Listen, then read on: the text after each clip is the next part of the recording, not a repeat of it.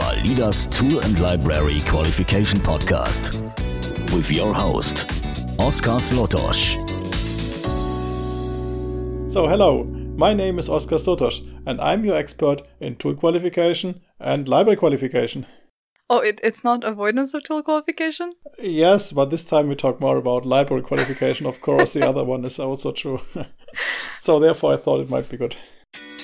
In this podcast, we support you in building a safe and compliant infrastructure for your software development. It's about the safety of tools and libraries that can be achieved by qualification. And I'm Ivana Kudičić, your friendly representative of the audience. Before we start this week's episode, Oscar has some news to share with everyone. Yeah, we have announced a new uh, or published a new website uh, with our products. So we have had some time to develop some qualification products, for example, for IBM uh, doors and uh, ELM uh, tools and others that we have productized and uh, are available to qualify tools and libraries. But coming back to the introduction, do you know where the difference between tool qualification and a library qualification? Well, at least one difference is you can avoid tool qualification, but you can't avoid library qualification. And are tools and libraries the only thing Validas qualifies? Um, mainly yes, but within the libraries, we differentiate between pre existing and unchanged libraries, where there are the shortcuts, the uh, safety standards say, well, we are not as rigorous as with normal software. And today we are speaking uh, about a generic safety plan for software libraries that are newly developed, so like other software. So, somewhere where we're starting from scratch? Yeah, well, at the end, yes, we, we are starting to develop uh, software. And of course, if we need to develop software, we also need to qualify the tools we are using. So everything what uh, typical developers need to do, we can also do. So you've said that you call it a generic safety plan. What makes it so generic? How is it different from a very specific safety plan that you would adapt it to, or do you adapt it in the process of qualifying a library? Yeah, the, the, the idea that it's generic is um, uh, typically, when you um, work, uh, build a safe product, you have a process and say, okay, we're using this tool and we're using this programming language and we're, we're doing it uh, in this way. Um, and you have a process description, and then you can argue why this process is uh, safe. And then you come to another company or another department of the same company, and they are doing model based development and they're doing it differently. And then you need to describe the process and argue again and always this argumentation is always uh, project specific and or product specific. It makes a difference whether you when you develop a safe part of a car or a safe part of an airplane or whether you develop a safe um, library or whether you de- develop with use models. So there are many different things and um, that make a difference. But we have found a model uh, uh, which is in between the safety standard and development process. So and by filling this model, um, we are generic and compliant with the safety standard. So uh, it can be done in the work can be split in a way that people that have developed a prototype um, just uh, give us some requirements and some hardware and a compiler to build the software. And then we can uh, fill this development, this model that we need to have in between the safety standard and uh, development with all the details that are required, starting from requirements, design, uh, unit specifications, and those things. And uh, at the end, it will be uh, safe. And that's a generic safety plan based on the safety models, I would call them. Of course, this sounds really great in theory, in generic terms, if you'd allow me. How does this work in practice? Can you give us an example of how you apply it and what actual work it takes to get to a point that you're satisfied with it? Yeah, well, first, of course, you need to understand um, how complex is the, the, the, library or the software you're developing, and uh, you need to align with the goals. So, uh, in principle, you define uh, the item that you're developing, and typically it will be a safety element out of context. So, it won't be a car or it won't be an airplane, but it won't be, let's say, a library or an operating system or uh, both or something um, which is uh, embedded into a context. So, you define what is let's say, what functions you're uh, using, which libraries you're using. So this is a precise definition. And in addition, you define the safety goals. So saying we are compliant with part 6 and 8 of ISO 26262, or we are compliant with uh, part 3 of uh, IEC 61548. So you define the goals and you define uh, the item. And uh, that's uh, the first step. And then um, of course, you uh, need to get an impression how complex it is, how many functions it, how many lines of code it is, uh, how many variants there are, how long time you have, and uh, all the things. What is uh, project management, project planning, and uh, so once you agree uh, about those conditions, terms and conditions, you start in developing a, a development interface agreement where uh, you exactly say, okay, that's our duty and that's the duty of the customer that provides us the library, for example, with bug tracking. So if we find a bug, um, where should we add it? So should we add it in our bug tracker or is there another bug tracker where you can add it? So some of those things need to be clarified. And then we just take the, uh, the, the, the, prototype and um, make it safe by creating this model and, uh, well, analyzing and understanding and documenting um, this uh, prototype. And uh, once it passed all the tests, it's a product. Can you tell us a little bit about which factors you've taken into consideration when developing the generic safety plan? You've mentioned inputs from the customer that you need to have in order to develop it into something applicable to a specific problem. But what are the general terms that you have to consider when developing something very generic? Yeah, of course. And this is part we've done in, in the process modeling tool, where we had uh, um, uh, some episodes ago the presentation. So we have, of course, considered the steps that need to be done. So um, create a requirement specification, create a structure model, create a hier- hierarchy and artifacts, and there are some steps, but also some artifacts. So, for example, the prototype, uh, the specification, the design, um, the test case, um, the hardware. So, there are different artifacts, and of course, there are roles as well. Uh, from people that provide so so you have some software provider and a hardware provider typically can be the same person but at the end you will get something from them uh, let's say a hardware software interface where you can uh, run the software on the hardware. That's something you typically get as an input. And then you, um, depending also on, on how much specification you have. So in practice, you uh, have some things that are specifications, but some of them are maybe a standard or uh, just a user manual, and um, it's not so detailed as you might require it. So you need also a contact person to ask and say, well, can you explain me how this is exactly? What should happen if I divide something by zero? Well, division is quite clear, we can understand, but in what happens if you divide by zero? What should happen? What is the specification for that? It will be zero, it will be one, it will be uh, an exception. So what happens? And um, those are typical examples where we then need interaction. And uh, once this is specified, we document it and we create the corresponding test cases.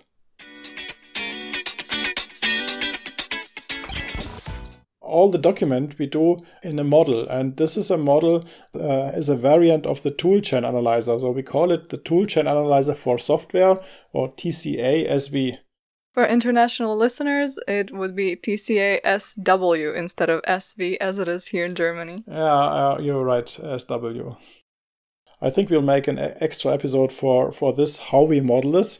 I think it's very similar um, to tools. So tools have um, use cases and have uh, features uh, that describe the behavior of the tool. And for a software, you have also a use case that contains requirements. And you have, instead of features, you have components that are used. That can be um, libraries or can be folders, can be classes, can be uh, functions, can be units. So those are the typical components that build up a software and is described there. But in the structure is you have a hierarchic tree of features and you have a hierarchic tree of components. So it's a very similar model. So we reused the TCA model and extended it a bit, and now we have cool thing and uh, also some more document generators, of course. TCA, I think, has four document generators, as you know classification report, safety manual, uh, qualification plan, and qualification report. But for a software safety case, I think in total you need, uh, we had, I think, was it 49 documents. Um, one document to get an overview over the documents, one document to manage all the documents. And uh, there are so many documents that are required to have. And uh, well, then we said, okay, let's generate them just from the model. And we wrote some dozens of generators. Um, well, we didn't wrote them. We, we wrote a configurable report generator that we just could configure those different reports, and then it wasn't so hard to generate them. You were talking about applying the generic safety plan to libraries, the safety element out of context, for example. How is this safety plan different than what you would normally use for tools? The safety plan uh, is always uh, um, arguing compliance with all the requirements. So um, the safety plan for this generic software um, includes, of course, the tool qualification safety plan. Um, and this is somehow because we tool qualification is part 811 in ISO 26262, and our um, generic safety plan is compliant with part 6 complete and part 8 complete, and this includes 811. So um, we have to, of course, we qualify or we, we use the tools with confidence as required, and this means um, classify and use some tools safely, create a safe tool usage report as part of the um, safety case, one of those 49 documents, and another is some tool qualification reports for uh, the compiler and some parts of our test automation unit, so those things. And what are the differences in how you handle tools and software in general at Validas? The common thing between a, a, tool qualification kit and a software verification kit, as we call it, uh, because software is not qualified, is typically verified or made compliance, um, is a very similar thing. So we have a, a, kit that we deliver as a zip file with uh, a support tool inside. And the support tool is started, and the support tool you select the features or components that you uh, uh, want to qualify or verify, and then the corresponding test cases will be executed on the target. And that's the same for the, the tool, the uh, library, and the uh, modified or library or the software. So, and therefore, it's very similar and uh, for the tool and the normal library, you generate all the four documents. Uh, and for the software, you generate, I think, 24 documents or whatever. So there's a long list of documents that depend on the execution of the test cases. So, and um, of course, some architecture uh, analysis reports that are already in the model are also generated. So you get all the general documents out, and you don't need to create a single document. So this uh, kit then generates all documents that depend on the model. Of course, you have also some other documents like the safety plan itself, for example. And this is a, a document that is generated from the PMT model, but also again generated nothing to, to write. So that is somehow the, the commonalities is somehow the structure of the thing. So we have a support tool, you configure the, the use case and you generate the document. So that's very similar um, how we are using it. It's just that we have a completely different set of requirements and then and much more documents to generate. For example? Yeah, for example, an software architecture and design report, SRDR. And um, well, for tools, you don't need to have an architecture description. For tools, you just need to have um, requirements and uh, test cases. So the, the tool qualification, of course, a classification, yes, um, but in principle, when you test it, you just have to have the specification and the test cases. While for the uh, software, you need to have uh, the unit test, the integration test, the embedded test, the parameter test uh, for configurations, and for calibration parameters. So you have five different test stages you need to go through the software. And with the tools, you just have one stage just to run test cases. But at the end, it's the same thing. You run test cases on the target, and uh, because we also run the unit tests on the target and and all tests on the target, and then it's not not a big difference. Just it's more. Does that mean you have reused certain parts of your previously existing tool approach into the this generic safety yeah, plan. Yeah, yes, of course. So the it's why it's called TCA SV because we have reused big parts of the TCA and also big parts of the the QST uh, we have been reusing. It's just that we added uh, the configurable report generator uh, that allows us to configure the dozens of reports that we are generating. Definitely. But I have to ask you has the use of a generic safety plan sped up or made your qualification projects more efficient? Yes, of course. So the main reason why we did it was that a customer said, "Well, oh, we have a problem. Uh, we have uh, overlooked this uh, um, this library. It's a small library, but if we apply our process, it will take us a year, and we don't have capacity here, and whatever. And we have only three months time. So um, what shall we do?" And say, "Okay, we can do it in three months. We just uh, uh, do apply this model based thing, and it was it was done in three months. So I think we took another month because there was a second variant of it. So we um, we made it safe in two different variants. So. But that is a, a big advantage of having all these generators, and you just regenerate documents if you need them again. So, this is something that your customers could potentially get to a point where they don't need as much help with it. Yeah, of course, but that's the same as we do with tool qualification. So we have a licensed product. In this case, is TCASV um, with the corresponding QKit that generates all the document. Um, and we will uh, do this together with the customer, and then we can teach customers to uh, also do it on their side. And um, well, that's a typical way how we work with customers to share the work as, as the work split as they like it. Mm-hmm. This is just my personal curiosity, but I'm really wondering do you consider the generic safety plan that you have right now to kind of be a done product? Or do you see yourself developing it further in the direction of, let's say, invariants that are specific for particular safety standards? Or is it more or less the same what you're looking for? Very good question. So uh, currently we have a, compliance argumentation for ISO 26262, uh, part 6 and part 8. And uh, for example, if in ISO 26262 is written, uh, you have to analyze your architecture for potential risks. Hmm. Okay, well, that's a uh, requirement, and most safety standards, by the way, have something like this.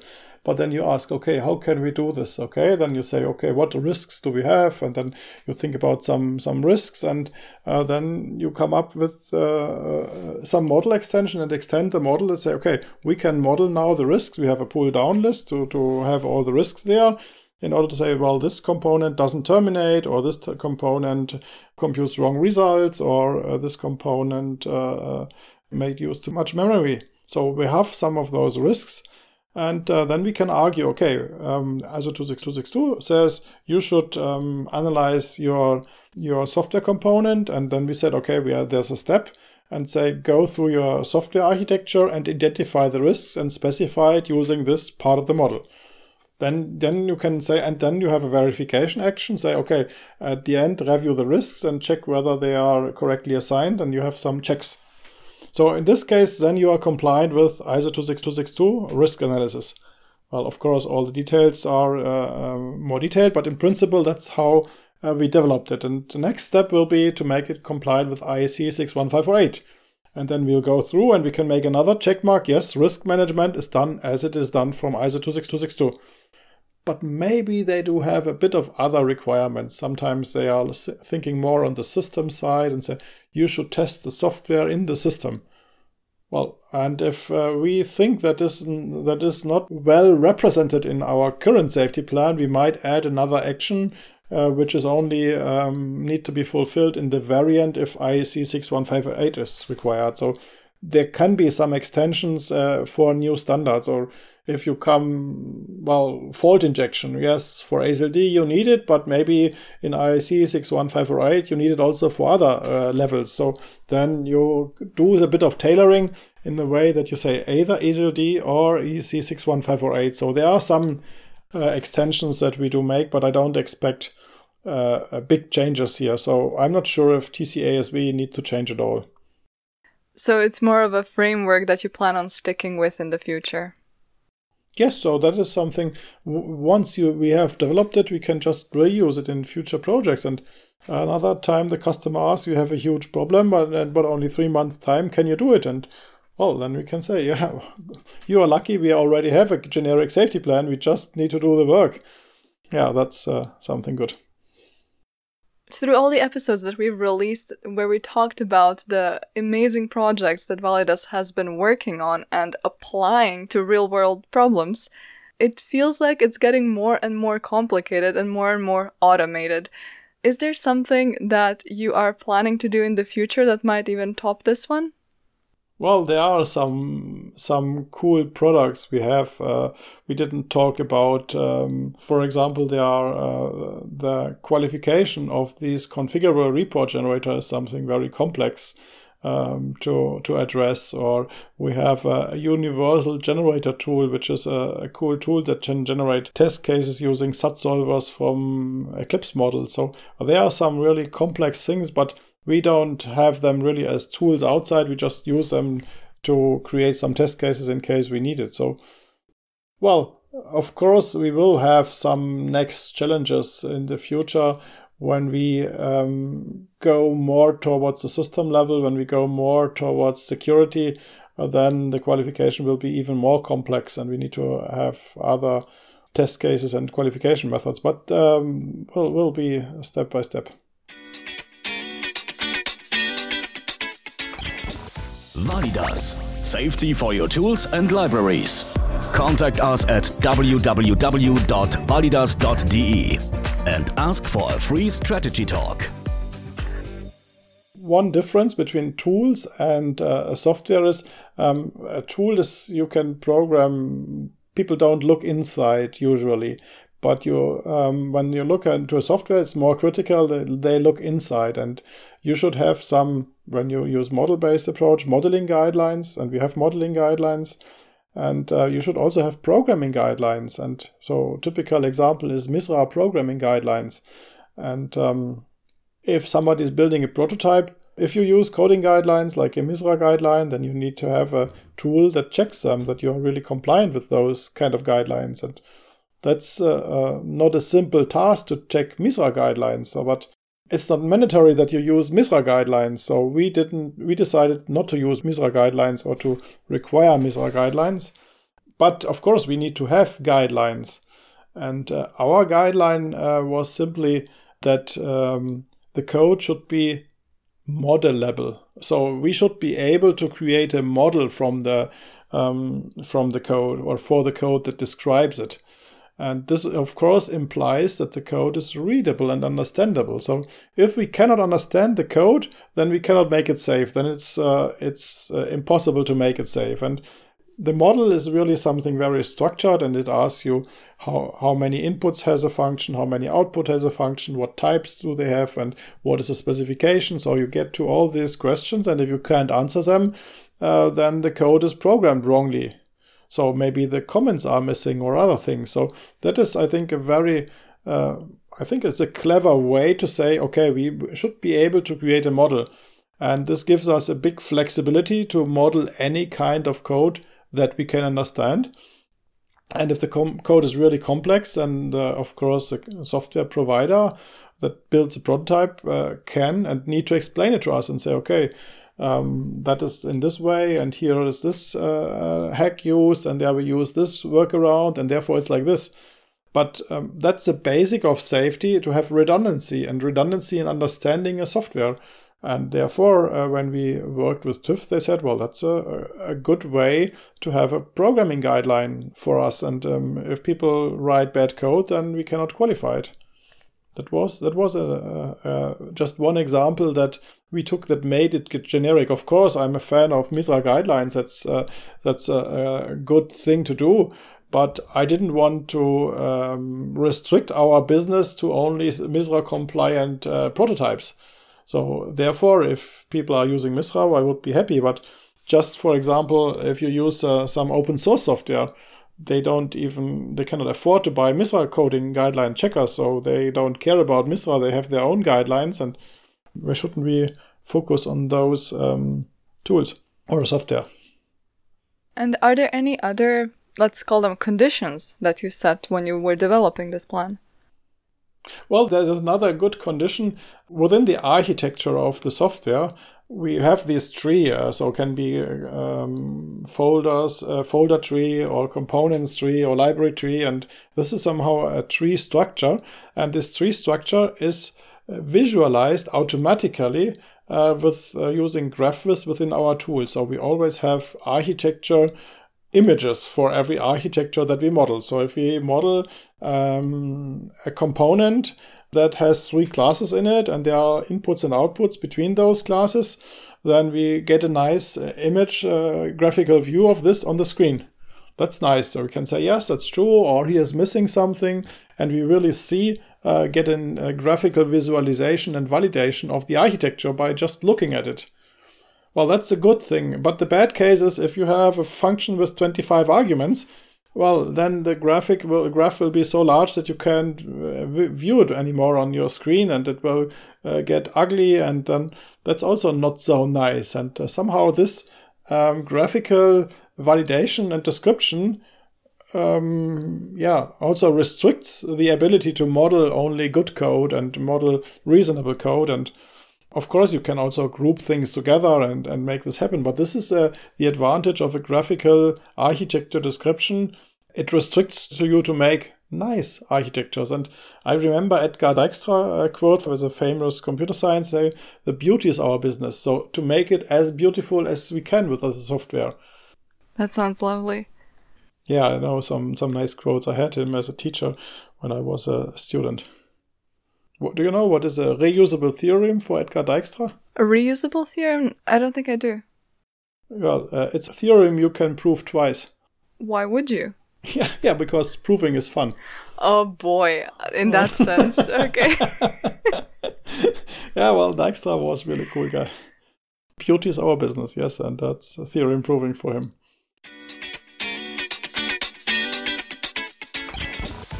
That's it for today. So we have shown you a new product from our product webpage, the generic safety plan, and it consists of a plan to make a software safe using a model.